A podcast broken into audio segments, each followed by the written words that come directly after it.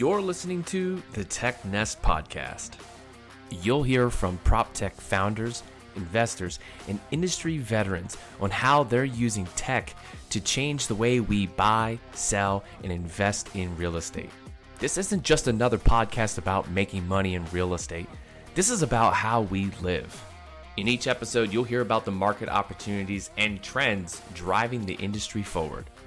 TechNest is proudly produced by FinLedger in partnership with HW Media. And now your host, Nate Smoyer. Wow, what an interview we have for you today.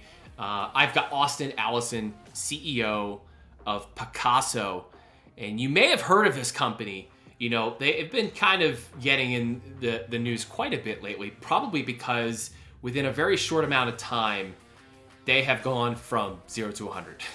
from 30 to 300 employees in less than a year and a half's time. They're in over 40 markets currently, providing co ownership opportunities to those who want second homes. And in this interview, we get into the management, the tech, the complications, legal structures. Austin shares a ton of insights into building an organization like this, and this isn't his first rodeo you know, his first initial uh, prop tech company, you may have heard of it, called Dotloop, sold to Zillow several years back, and he's obviously taken lessons from that and building another rocket ship of a prop tech company. There's so much packed in here, I can't possibly describe it all well enough. You're just gonna have to listen in. Let's jump to it.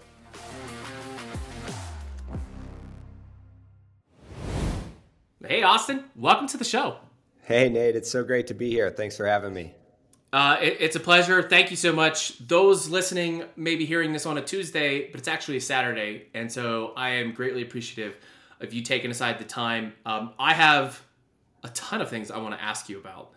Um, but as we do on this show, we have a tradition. I'm going to allow you to go ahead first, introduce yourself, let everyone know who you are and what you do. Great. Thank you. So, I'm Austin Allison, co-founder and CEO of Pacaso, and you know I've been a real estate guy pretty much my entire life. I grew up in a small town north of Cincinnati, Ohio. My dad was a carpenter, uh, so I was swinging a hammer from age three or four years old, and um, that sort of inspired a love for real estate. So when I turned 18, I started selling real estate as a licensed agent, and I did that to pay my way through through undergrad and then law school. And um, that led to my first company, which was a company called Dotloop. And we started Dotloop in 2009, uh, grew it over a period of six or seven years, and became part of Zillow in 2015, where I stayed on for about four years and uh, left about three years ago. Uh, to take a little time off and, and start my next company, and, and the next company is Pacaso. Wow. So, I mean, th- th- there's a lot in there, obviously. Um, and then you mentioned started selling real estate at 18, but you bought your first house even before that, eh? Yeah, I bought my first house when I was 17, and I don't think you're legally allowed to buy a house when you're 17. So it was actually in my parents' name, but you know, it was my house. I was paying the loan, it, and it was my money for the down payment. It was a forty thousand dollar home and at that point in time, you could get a, a loan uh, for with just 10% down. And they called it a, a stated income loan, where I just basically stated my income. There was no proof of uh, of the actual income, so I stated my income and got a loan.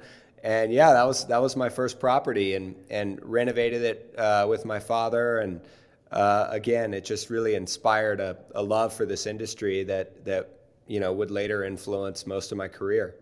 Yeah, I, I, point that out because I, I think there's such a uh, an importance in, in the world of prop tech and anything that you know in this industry. Those who have the hands-on experience, and then later on build the technology skills and marry the two. Um, I think oftentimes I see the most friction when it's the opposite way around. Uh, so those who really know boots on the ground, uh, what's happening in the world of real estate, I think enable to build the best uh, tech I'm very positive that most people listening to this show have heard of Pacaso and have seen it, and you guys have been making a lot of waves. But for formality's sake, what problems is Pacaso working to solve right now? Yeah, well, let me provide a little context in the origin story, and, I, and that'll serve as a good foundation to answer the question around the problem that we're solving. So, where I grew up in in Cincinnati, Ohio, was or north of Cincinnati. You know, it was, it was a modest upbringing. We lived paycheck to paycheck, uh, and I mentioned that because we definitely never had a second home. For me, a second home was what it is for most people, just a dream, not a reality. So I had been, you know, dreaming about second home ownership for for a long, long time. And along the way, when as I was growing Dotloop, eventually my wife and I uh, had the opportunity to become second homeowners in Lake Tahoe, just north of San Francisco. And that second home ownership experience just fundamentally enriched our lives. It turns out when you buy a home, whether it's a primary or secondary, you're not just buying a piece of real estate. You're buying a second community, a second group of friends, a second life in many ways. And that second home became our happy place, the place where we make some of our most special memories with people that we love and care about. So I wanted to find a way to make that dream possible for more people because I knew that I wasn't the only one that dreamed of home ownership. And like when we survey our target audience, about 75% of people aspire to own a second home. So this if you think about it on the hierarchy of needs, after food and primary shelter, once family has some savings and discretionary income, second home ownership is something that they start to think about. But second home ownership has historically been unavailable to all but the wealthy elite because second homes are expensive and they're highly underutilized. The average second home is only used, you know, 5 or 6 weeks per year. So the problem that we're solving is an empty home problem. We're taking all these, you know, tens of millions of empty second homes that are sitting around the world. We're, we're taking those homes and, and making better use of them through this new ownership structure that we describe as co-ownership which essentially allows a small group of people to co-own and, and occupy a home together. And um, that's that's kind of the, the problem and the solution in a nutshell. And and the main benefit to the or the main two benefits for, for consumers are number one, the, the cost savings. There's a lot more people who can afford an eighth or a quarter of a home. And given that you most people are only going to use a second home an eighth or a quarter of the time, it works out pretty well. The second big benefit of Pacaso is the is the elimination of all the hassle. You know, all the hassle associated with home ownership or second home ownership, you know, we take care of everything from designing the home to repairing things to um, bill pay and maintenance. Pacaso manages all of that so that as an owner, you just get to show up at your home and enjoy it with none of the headaches. Yeah, and you answered quite a few things in there for me. I appreciate that. There, there's certainly even just thinking about like the designing and furnishing aspect of it. Um, you know, we, we were at Lowe's last night looking at patio furniture, and it's just like there's so much. To, I was like, I don't want to shop for this, but if I was thinking about that for a second home, then you know, it's not in my neighbor. It's not in my neighborhood. So then I have to go stay in an empty house and then right. figure out how I want to fill it and what's going to look right and if I'm going to like it. And then again, going back to like you're saying, like if I'm only there for a few weeks out of the year, then it's just kind of sitting, gathering dust, or you know, I I I, per, exactly. I, I assume that there's probably a few kind of problems. You described some of them, but maybe what are some of those problems that others aren't that may be overlooking? You know, when they want to buy a second home, but they, they may be overlooking or not thinking through some of the, the headaches that will come along with that.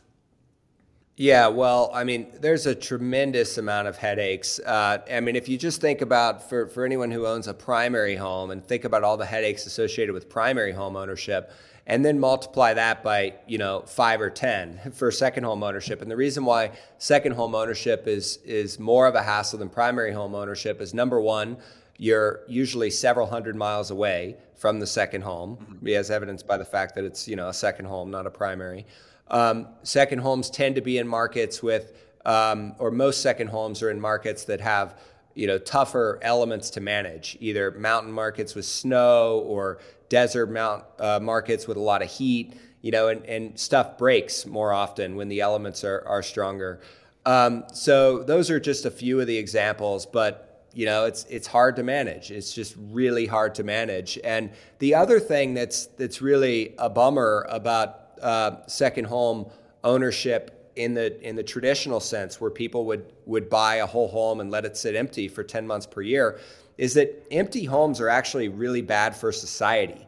Empty homes are bad for housing affordability because every home that's sitting empty is another home that's being taken off of the market and further right. constraining supply, which drives up home prices. Empty homes are bad for the environment because every empty home that's sitting empty means another home needs to be built to support demand.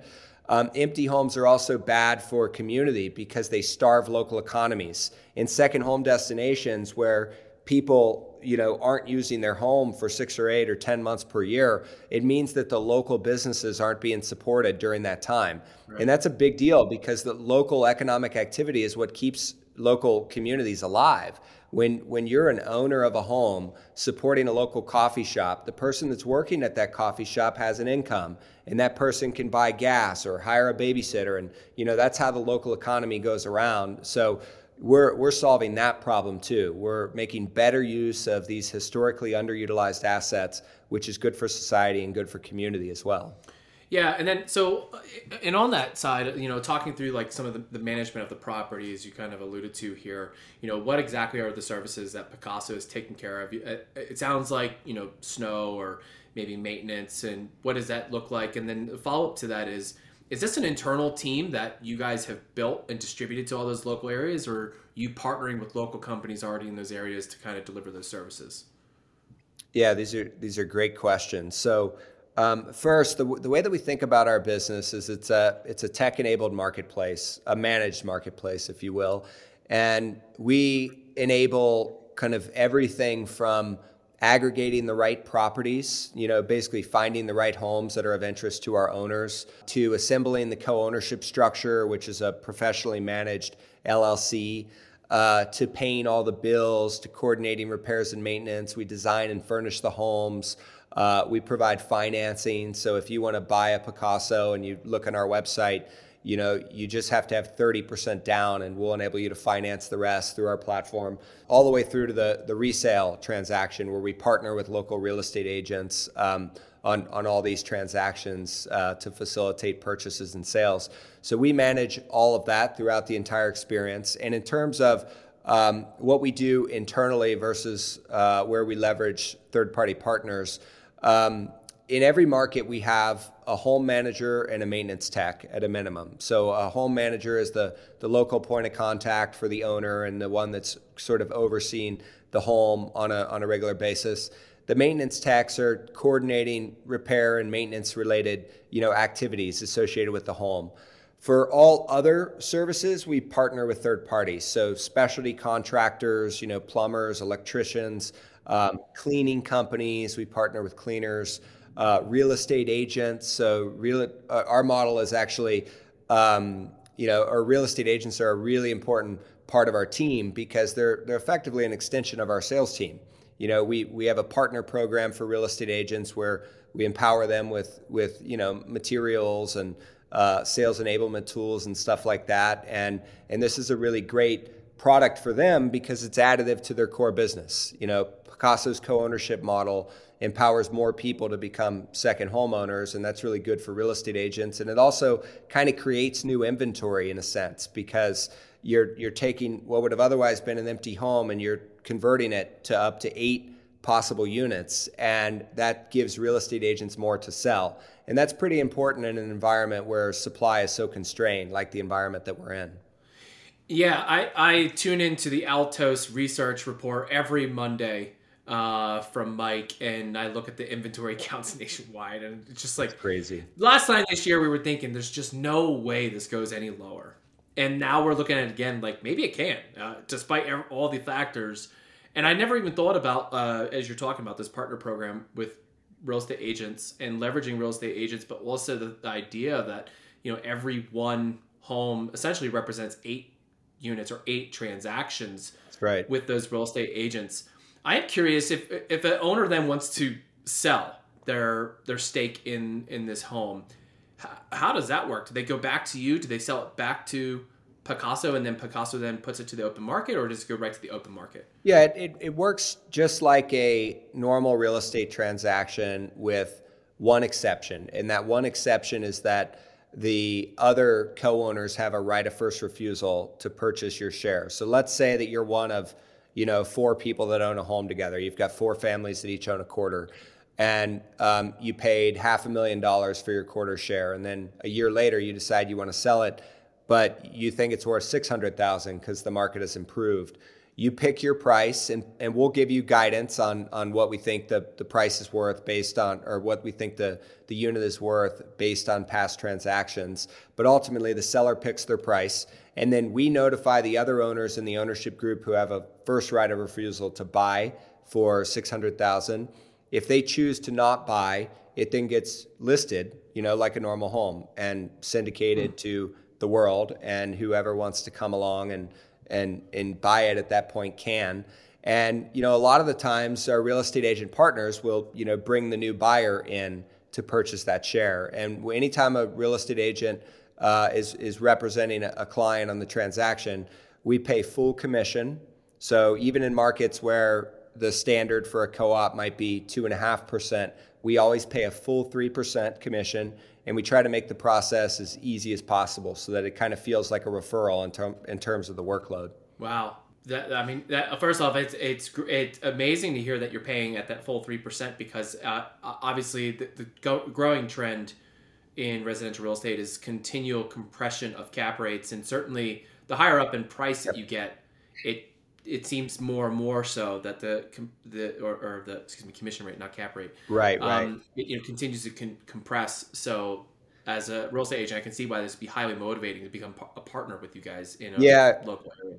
Yeah, I mean, I think it helps that like I've spent my entire like I'm still a licensed real estate agent, for example. I, I mean, I don't actively sell, but I, I keep it current. Um, so just growing up as a real estate agent and you know knowing um, how important real estate agents are, you know, as as professionals. And um, we were just really intentional about designing the business model in such a way that it uh, worked really well for real estate agents too. You know, we yeah. we we think that's a pretty important part of the strategy. Now, obviously, owners want to use the home. They're, they yep. want to be there. They want to hang, bring the family for a cookout, or you know, hang by the pool. Is there ever times when owners want to be there at the exact same time, and how does that get settled? Yeah, so uh, I'm sure there are times where owners want to be there at the same time, but we've come up with a, a solution that solves for this. It's called Smart Stay, and it's essentially a, a shared calendar with a series of rules and algorithms on the back end that ensure that the calendar is shared in a fair and equitable way amongst the ownership group. So if you own a quarter of the home, you're going to be entitled to one quarter of the peak season, one quarter of the non peak season, and one quarter of the holidays, for example. It's designed in such a way that no one person is able to dominate all the best dates. So if there's ever a scenario where you know multiple owners want to use the home on the same date, Smart Stay does a really effective job of of sort of distributing that date in such a way that no one person gets their unfair share. The other thing that's pretty important to note about um, usage of the home is that the more diverse the ownership group, the less inherent uh, kind of calendar conflicts you have in the first place. Because, um, and by diversity, I'm, I'm referring mostly to diversity of, of kind of home usage patterns. Like, if if you there are some people like where I where I have a, where my second home is in Lake Tahoe, um, it's a winter season and a summer season. My wife and I prefer the summer. You know, like we we could go all winter without being at the Tahoe place and would be totally fine with that. But we love being there in the summer. There's other people that absolutely love being there in the winter because they like the winter sports and uh, they don't frequent there in the summer. So the more sort of um, synergy you can have amongst the ownership group through diversification, the better. There's also people like myself who prefer the shoulder season. You know, like Fourth of July and New Year's are the two busiest weeks in Lake Tahoe. And I don't know if my wife and I in 10 years have ever been to Lake Tahoe on Fourth of July or New Year's, nor do we want to, right? We prefer the shoulder seasons where there's a little less traffic and, and shorter lines and stuff like that. Um, but other people really love those two holidays because that's you know that's the family tradition. So there, there's a really diverse group of owners that own these homes together, and that along with the smart stay just enables it to work really well. And our our homes are utilized on average almost 90% of the time, um, which is incredibly strong, and that's a metric we're really proud of because it really validates that owners are that these homes aren't empty anymore. You know, these homes are They're being, getting their use at ninety percent. I mean, that's that's a majority of the year versus what you shared earlier, which is you know four Exactly. maybe five weeks out of the year. Uh, ca- you know, I have to ask you this. Uh, uh, there are some criticisms I've read about the Pacaso model, saying, "Guys, this is nothing new. Uh, this is a timeshare just with a new bow and ribbon, ribbon tied to it." Um, how do you, you know, and, and of course, like there, there's been models of co-ownership in real estate for as long as people can remember. We've been buying and selling land that way. We've been building apartments, complexes, industrial, every every asset type. So I'm curious, in your own words, your words, how do you respond to that criticism? Yeah, absolutely. Um, before I re- respond to it, I, I think it's worth highlighting that anytime you have a, a, a new, something that's perceived to be new or different, it is often misunderstood or resisted in the early days. And I experienced this at my first company, Dotloop, where, I mean, for the first four or five years, we were getting cease and desist letters from trade associations, real estate firms, title companies, banks, you know, all of our critics were essentially questioning the validity of e-signatures and the legality of having um, forms, contract forms in digital format. And you know, th- like let's Right. just focus on the e-signature criticisms for a moment. Like people basic there was a there was a I guess just a societal sort of resistance to change whereby e-signatures felt uncomfortable for people. So they started to say things like these things are unenforceable or they're less secure. So you're inviting more fraud by allowing e-signatures to happen. It turns out that e-signatures are actually way more secure and way more trackable in, in terms of you know tracking down fraud and totally legal. They've been legal since 2000 when the Clinton administration you know passed the law, mm-hmm. but you would have never known that you know in the first four years of Dotloop. It was just nothing but resistance and criticism. So, and you see that across every other industry. I mean, you know, 15 or 20 years ago, electric vehicles were laughable. You know, nobody ever thought that electric vehicles would get to a point where they were oh, mainstream and with enough battery power to drive at the speeds that that were usable and had utility and the distances that we need. And now, not only are, are electric vehicles commonplace, but there's states that actually mandate, you know, emission requirements. Like California has certain emission standards that manufacturers have to meet to even produce mm-hmm. cars in the state. Um, and that all started from an electric vehicle sustainability movement that was once laughable and met with lots of resistance. So there is a little bit of you know misunderstanding related to co-ownership. And one thing that you know the critics are right about it is that this is no different than what's been happening for a long time. That's a true statement. Co-ownership has been around for a long time. Friends have been owning homes together. Family members own homes together you know the my primary home and my secondary home were both I bought off of co-owned sellers. The last my primary home in Napa Valley where I live, I bought it off of um, an elderly woman. She was uh, 88, and her two adult children. They owned it. It was a co-ownership model, right? They the children just happened to you know inherit their ownership through the family, but the legal structure and framework is no different than what Pacaso does. So co-ownership is very very common. Um, but you know, it's never really been uh, made available in a professional way like this. The only way to do co-ownership in the past was DIY, where people self-organize and do their own maintenance and do their own calendaring. So Pacaso is just providing a service that enables people to do co-ownership more efficiently, but the model's been around for a long time. And it's it's very different than a timeshare. I mean, the, the biggest difference is that you actually own real estate. With a timeshare, you're prepaying for the right to use time in a hotel room. In this scenario, you own real estate. You know, it's no different than if you and four or five of your, your best friends bought a home together. It's very simple. You know, you, you just own a home. Yeah. That actually makes me think of an idea, and I don't know if this is in the product roadmap. If I come to you with four or five of my friends and I say, uh, We've got this house, can, can we put it on the Pacaso platform? Because we don't know where to start with the contract and the maintenance. And so, so long as Pacaso's in my market, can I can I bring you the house and say, can we put it on the platform? Yeah, you absolutely can, provided that it's a home that we that meets our criteria. So we have a it's hard to even describe what it is that we look for, but we have a term internally called Pacaso worthy.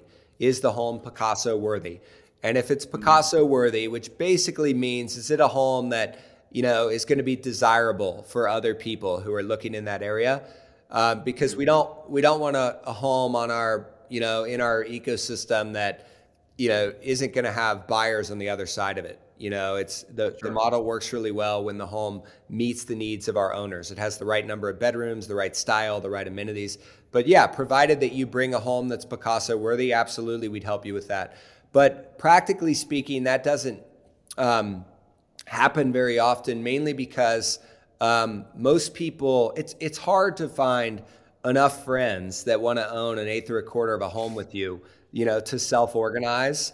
Um, the second thing is even if you can find the, the group of friends, there's all these other issues associated with co ownership that are pretty problematic in the DIY use case. You know, one example is financing. If you self-organize and do DIY co-ownership, your mortgage is going to have joint and several liability, which means that if one person defaults, all the other friends are on the hook for that default. Mm-hmm. In Pacaso's model, Pacaso's on the hook. One person defaults, we step in, we take care of of the default so that the other owners don't have to worry about it.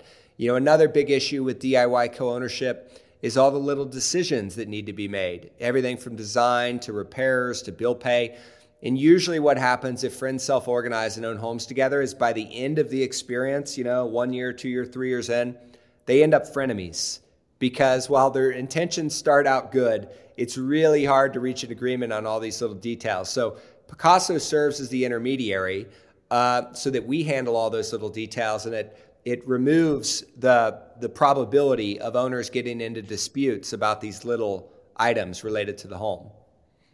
I appreciate that. You, you, you talk about Pacaso worthy, which is alluding to really the sensitivity you have in building a very strong brand. And in a very short amount of time, you guys have really established uh, a brand that I think people recognize. It's a name that people know what it is, or at least they have an idea of what you do. And you know, from a marketing perspective, being a marketing guy, you know, oftentimes brand can early on can come at a sacrifice of actually like traction in the business. You know, we put all this effort yep. into visual and to what does it mean, but it doesn't necessarily translate to direct response. Yet you guys have, you know, last year had a killer year. How are you finding this balance of early on building a brand that's recognizable, you know, very top of funnel, and at the same time focusing on gaining real meaningful traction? Yeah, well, it like anything in in life or business, it all starts with the people. So we have a, a tremendous team of people. Our, our marketing team is led by a woman named Whitney Curry, who's fantastic. We worked together at Zillow. She was one of the first hires that my co-founder Spencer made at Zillow and, and went on to, to run a lot of Zillow marketing, you know, after uh, 13, 14 years. So she's a very seasoned marketer, and, and her and, and her entire team, they, you know, they know what they're doing. So that that's where it, where it all starts. The second thing that I would say though is that the model, this this ownership structure, really resonates with people. You know, owning a second home for one eighth the cost with none of the hassle is is a value proposition that resonates with a lot of people. So I think when people learn about the brand, they learn about the category, it delivers on a, a dream that they've been thinking about for a long time in such a way that enables them to recall the brand in a really strong way. Um, because, like long before the pandemic, second home ownership demand has been strong. About, as I mentioned before early in the podcast, uh, about 75% of the people that we survey aspire to own second homes. This is a very widespread, you know, dream that people have. And the number one thing that co- stops people from realizing their dream is the cost. You know, they just can't afford or can't justify owning the whole thing. And the number two thing is hassle. Even if they can afford it, they can't justify all the headaches associated with a home that they're only going to use 10 or 15% of the time. So Pacaso solves those problems, and, and, and that's really interesting for a lot of people. The other thing that I think has happened, and this was just pure luck, you know, not, um, not the result of hard work, um, although we have worked very hard, um, is the timing associated with the work from home phenomenon. You know, the pandemic introduced a lot of flexibility for a lot more people. There's just more families now that have the freedom to work remote, part time or full time. which means that more people have the ability to use a second home five or six or eight weeks a year. And that was hard for families where you have to be in the office five or six days a week. Now it's less hard. So more people are able to act on their second home dreams than ever before. And I think, um, you know, the, the, the category that we introduced and are pioneering, it just resonates, you know, with a lot of people at the right moment in time. Yeah. You, you guys have really expanded uh, quite a bit in the in the last year across the U.S. and I think you even uh, recently announced a, a, very new market outside the U.S. Uh, so, what's the new market that you just recently announced, as well as how many markets within the U.S. are you already set up to do business? So, we're currently in almost 40 destinations throughout the U.S. and Europe. Um, that's up from uh, maybe like six or eight destinations or so a year ago. So, we're we're growing very quickly. Uh, we're about 300 employees now, fully distributed, uh, meaning we have no office location. Um, and our team is spread across, I don't know, 35 states and six or seven countries. Uh, in terms of new markets that we've added recently, um, in Europe, we recently added London, which is very exciting. We announced that last week. Um, we recently added Hawaii, which is also very exciting. And then Scottsdale is another one that, that we added recently as well. But we're planning to, to you know, grow to 60 destinations or so uh, by the end of this year. So you can expect to see a lot more markets coming online in the coming months. Congrats on the new markets uh, and also the, the headcount in a very short period of time. Uh, that's really impressive. Um, that actually leads us right into a new segment. I haven't really done this every show, uh, and I really want to, but I'm gonna call. I'm calling it from the audience. I don't know what else to call it. So here All I've right. done. I've, I've collected a, a, few questions from other prop tech leaders uh, that we're gonna hit you with here.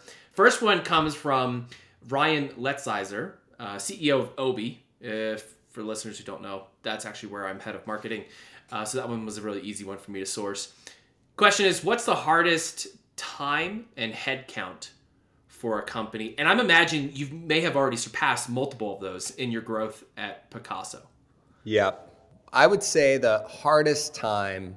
I mean, every, every time in the early years I find is hard in its own way. Um, there's a, you know, I'm a big uh, fan of like following other entrepreneurs and business leaders' work um, just to learn and improve my skills. And, you know, one uh, entrepreneur and, and business leader that I've read and followed is Ray Dalio. And he, in his book called The Principles, he describes that after you know this really successful business career that he had, starting from nothing and building this this large firm, um, that the real secret to life is around embracing the struggle. Life is really just about you know some highs and some lows, and those low points where you're struggling is kind of where the character is built, and you know those are the moments that you look back on and and really appreciate. So I found in entrepreneurship that that quote around like really figuring out how to embrace the struggle is the magic. Like that that if there is a shortcut and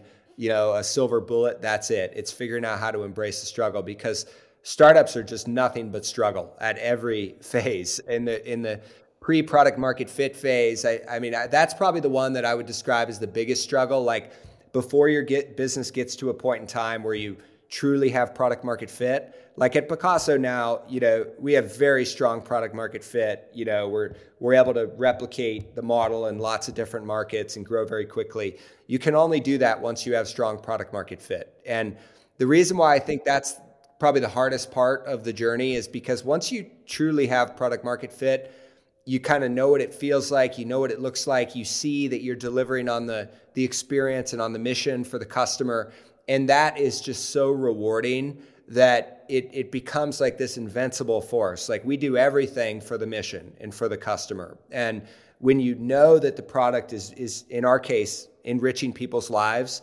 um, you know, you can't be stopped. You know, you just, we wake up every day seeing people's lives get enriched and that just motivates us. But before you have product market fit, it's hard to see that and, and it's a struggle. In terms of the head count, I would say that you know, it's super, I find it to be super easy up to 50 or 100 team members. Um, you know, particularly like the first 50. Uh, up to that point in time, it's like everybody's still kind of got their hands in the mix and everybody's aware of what's going on because it's a small team.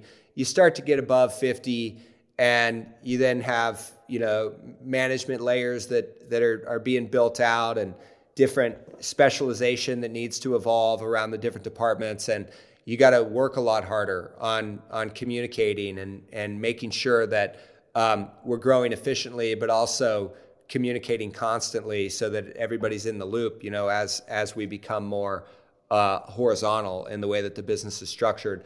But I would say, you know, after a hundred, um, that becomes a lot more important. You know, because after after one to two hundred people, you know, it's it's hard to even remember everybody's name.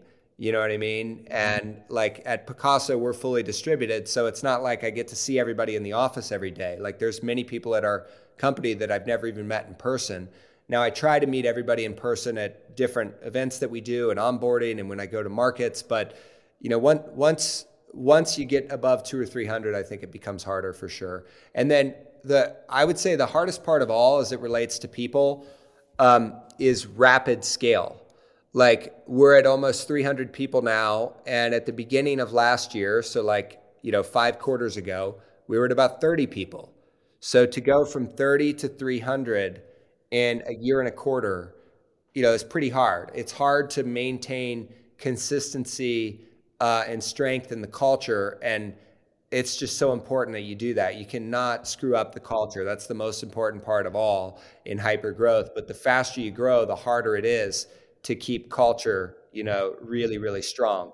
Uh, I've got another one here from Chuck Hattemer, CMO of Poplar Homes, and I'm going to slightly edit this uh, question here to, to expand a little bit. Is Pacaso a technology company or a real estate company? Uh, I think we're at the intersection of people, technology, and real estate. Um, and that and that we describe it as I mentioned before. We describe it more as like a tech-enabled marketplace. Um, but the technology is super important for sure. I mean, everything from the way that we aggregate supply to the way that we aggregate demand to the whole owner experience um, to the back office sort of what we describe as service operations, all the things that you don't see around operating these homes. All of that is very technology enabled. And as a Pacaso owner, when you become an owner, you get access to an app. And within the app, you can see everything that you would want to know related to your home the financial details you know amenity related things um, but you can also schedule. So that that smart stay technology that i described before is a really that's one example of a really important part of the technology stack that that really makes this ownership model seamless. So yeah we definitely couldn't do what we do without technology. Got it. And then last one here, kind of uh, almost the same question or related uh, from two different people.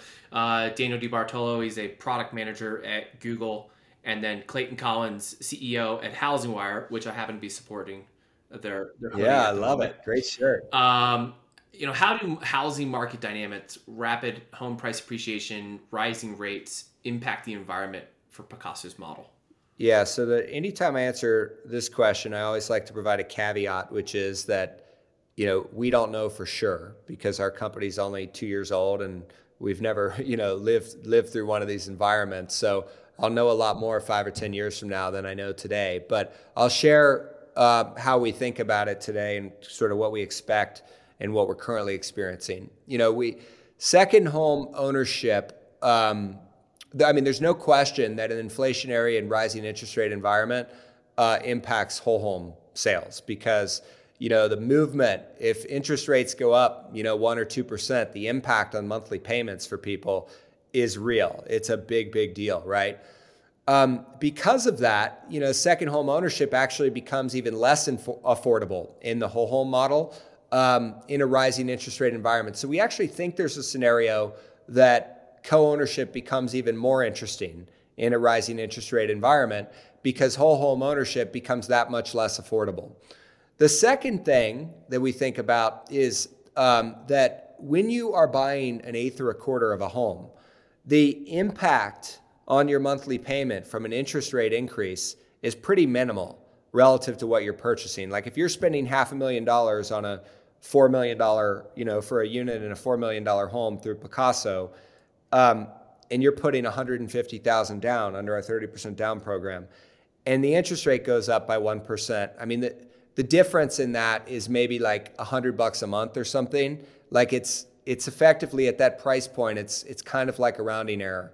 You know, it's just not material relative to the impact that interest rates have on whole home payments. So we actually don't think that the co-ownership is really going to be negatively impacted in a meaningful way by rising interest rates you know, it, it might, I guess it might slow transaction volume a, a, little bit depending on how high rates go. But so far, we haven't experienced any of that. And we think it actually becomes more interesting because it, it truly is the smarter uh, and more responsible way to own. It's more responsible fiscally, but it's also more responsible socially to only own as much of the house as you need, as opposed to owning all of it and having it sit empty for eight or 10 months per year. Yeah. This brings us into what I like to think of as like the, the finishing stretch, bottom end of the show. My favorite segment for the future. For the future is a game where I get to ask each guest who comes on the show to give their best predictions based on the following four questions. Austin, are you ready to play? I'm ready to play. Let's do it. Uh, question number one What does Pacaso look like one year from now? One year from now, Pacaso will be in double the amount of markets that we have today. We'll, we'll be, you know, 500 uh, or more, five to 600 employees, um, will still be fully distributed and we'll have a wider range of you know markets and, and therefore price points available on our platform. Today, we're, we're primarily only in very high end and luxury markets. Um, we plan to, as, as we go wider, you know, we you, average home prices will come down. We'll always be luxury within a market meaning we're always buying in the you know two to four times the median price point. But once you get into markets where median prices are lower, you know naturally that's going to bring the Pacaso share price down in those markets a little bit. And I'm really excited about that because it'll make second home ownership accessible to a lot more people. Yeah. If I if I can just insert a vote for the Black Hills in here at the moment, right. um, I'd like to put my put down a vote for that. Uh, question number two: uh, What's one market you think will grow for co-ownership or second home ownership, but isn't often talked about? Well, I think co-ownership is going to grow in every market because I think about co-ownership as just the next chapter of the housing evolution. Like we don't have a choice as a society, uh, but to adopt co-ownership. There's just a shortage of supply and there's an, an abundance of demand and there's no way that I can see or that anybody has been able to see um, where new construction is going to be able to keep up, you know, with the demands of society. And that's particularly true in second home markets um, where supply is very short and there's this new influx of demand following the work from home phenomenon. So co-ownership is is is going to become more mainstream everywhere. In terms of markets that are, are talked about less, I mean, there's a bunch of them. The pandemic has introduced a bunch of these types of markets. And I would say, I'll just describe them kind of generally. They're, they're the markets that are just a, a bit on the periphery of major metros. Like one example, we, we issue these uh, second home market reports once a quarter. And in our last second home market report, uh, the highest county with, or the, the county with the highest amount of home price appreciation in one year was called Sumter County in Florida, which is just between Tampa and Orlando. You know, that's a county that most people have never heard of, you know, on a national scale, but yet there's so much demand there that it had the highest home price appreciation uh, in a given year. And that's because the people, you know, in Tampa and Orlando now have more flexibility to move out a little bit further, you know, than in a world where they don't have to be in the office every day. So people are moving out and um, sort of sprawling a bit to get more space, more privacy. Um, and there's you know a hundred examples of markets like that uh, that are just on the periphery of either a second home destination or a major metro. Yeah. Question number three: What's one industry trend you think will continue, but you wish would go away? Oh, wow, that's an interesting that I wish would go away. Well, probably the one around crunching real estate agent commissions. You know, like there's you, you mentioned it earlier that for as long as I've been in the industry, 15 years or so, you know, people have been talking about compressing real estate agent commissions. And, you know, I'm just not a believer that that needs to happen or that that's going to happen. Um, and I think it's, I, I'm probably, and I don't think it should happen because, and, and I'm probably somewhat advantaged, well, or maybe disadvantaged, depending on how you look at it, in the sense that I'm a real estate agent, right? So I know how much hard work goes into selling real estate, and I know what having a great real estate agent means. When you have a great real estate agent, they earn their commission.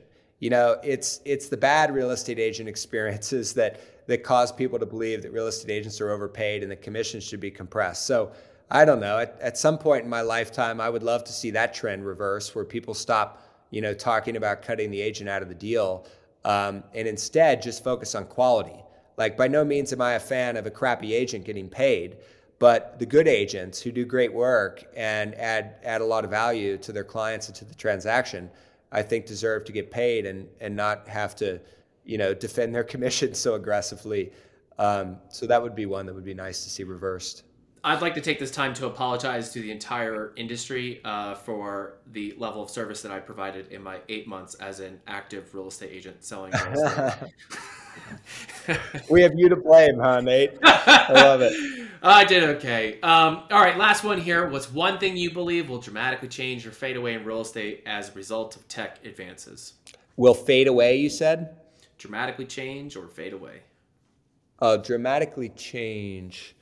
Uh, I think probably virtual, something around virtual buying, you know, virtual tours, virtual staging. I mean, I feel like we've made a lot of progress in this area. Like there, there's definitely more transactions that are happening in whole homes and through Pacaso uh, where people buy sight unseen.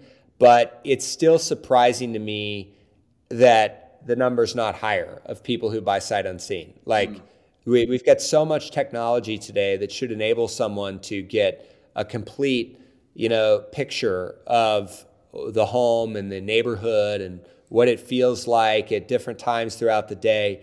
And I just don't know that we that all that technology has really been sort of merchandised and integrated, you know, into an experience that that truly makes it possible. I mean, we're getting close, but it still feels kind of, you know, fragmented to me. And the fact that real estate agents are still doing, you know, FaceTime tours and stuff virtually to, That's how to we show bought. buyers the home. I, yeah, me too. And I, I mean, the FaceTime tour I think is actually kind of the best. I mean, I love Matterport and all these other tools, but for me, nothing's better than that FaceTime tour where like you're yeah. talking to the real estate agent, they're giving you the context, you they can turn the phone around and show you the views. Like, but I think there, I think technology could do way more, you know, for um, for that experience. So that someday, I mean, we should be able to get to a point where, you know, 20, 30, you know, 40% of transactions could be sight unseen.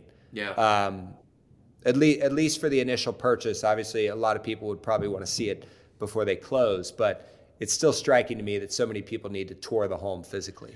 Yeah, the one the one thing I will say on this, and maybe I'm a weirdo, um, but I asked my agent, "What does the house smell like?" when he went to every home for us, because if they had dogs, I wanted to know if you walk in and smell that, that gives me an idea of the damage in the carpet and the floors. You know that I was thinking through with the HVAC itself. Um, but right. that's we'll, we'll have to get to a place where you can digitally get a, a sense of the smell of the house. Totally. um, before totally. we can totally go over that. All right, last three here. These are all about you, Austin, so our listeners get to know you better. First okay. one is what are you reading? The Helicopter Flying Handbook. Riveting. Uh, outside of outside of that, there's a book that uh, I'm reading called The Goal, which was referred to me by one of our investor investors and a guy who's become uh, a a mentor to me, Jeff Wilke from Amazon. Uh, I've been reading it for a while though because it's kind of a heavy, it's kind of a dense read, and I just haven't been able to really speed through it like I do most of the books. But that's one that I'm in the middle of. A book I've never heard of, but six billion copies sold. So maybe I've been. Yeah, it's a big uh, one. I need to get on it. Question number two: Who are you learning from? Everyone at all times. Um, I, I mean, I think we should all be learning from everyone, but if I had to pick, you know, who I'm focused on learning the most from at the moment, it would just be our, our owners. You know, at, at Pacaso, like we're we're providing the service that helps people to co-own homes. It's all about the owners and all about their ownership experience. And we're in the early days of um, providing this service. So we're learning a ton from our owners every single day, and I, I want to continue to do that. Awesome. Last one here. What inspires you? Uh, I would say again lots, but if I had to pick one right now, well, in general, I would say it's progress. Like I like I like the struggle. I like the progress, whether it's you know progress in business or progress with my hobbies or progress with my you know my child. Um, I, I just like progress and sort of the the give and take associated with progress and struggle. Um, and then a little bit more that that that answer is pretty deep. Something that's a little more surface level is around delivering on the mission for customers. Like for me, there's nothing more rewarding, you know, like being part of a company, uh, whether it's a company you founded or not, like being part of a company that makes people's lives better is super rewarding. And there's nothing more rewarding than having customers tell you that. So uh, I'm really inspired by that. Austin, this has been a power hour. I greatly appreciate the Saturday and your time in working through all these questions.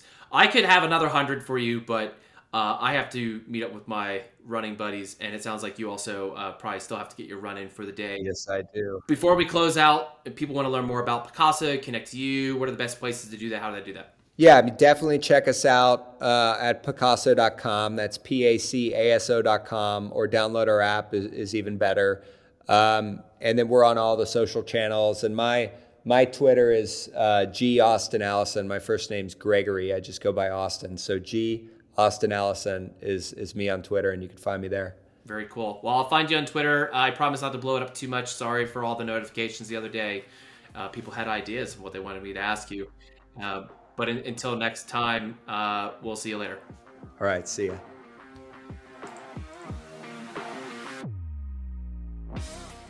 Well, thanks for listening to the TechNest podcast. You can always get future episodes delivered to you directly by subscribing to the podcast in your favorite app store.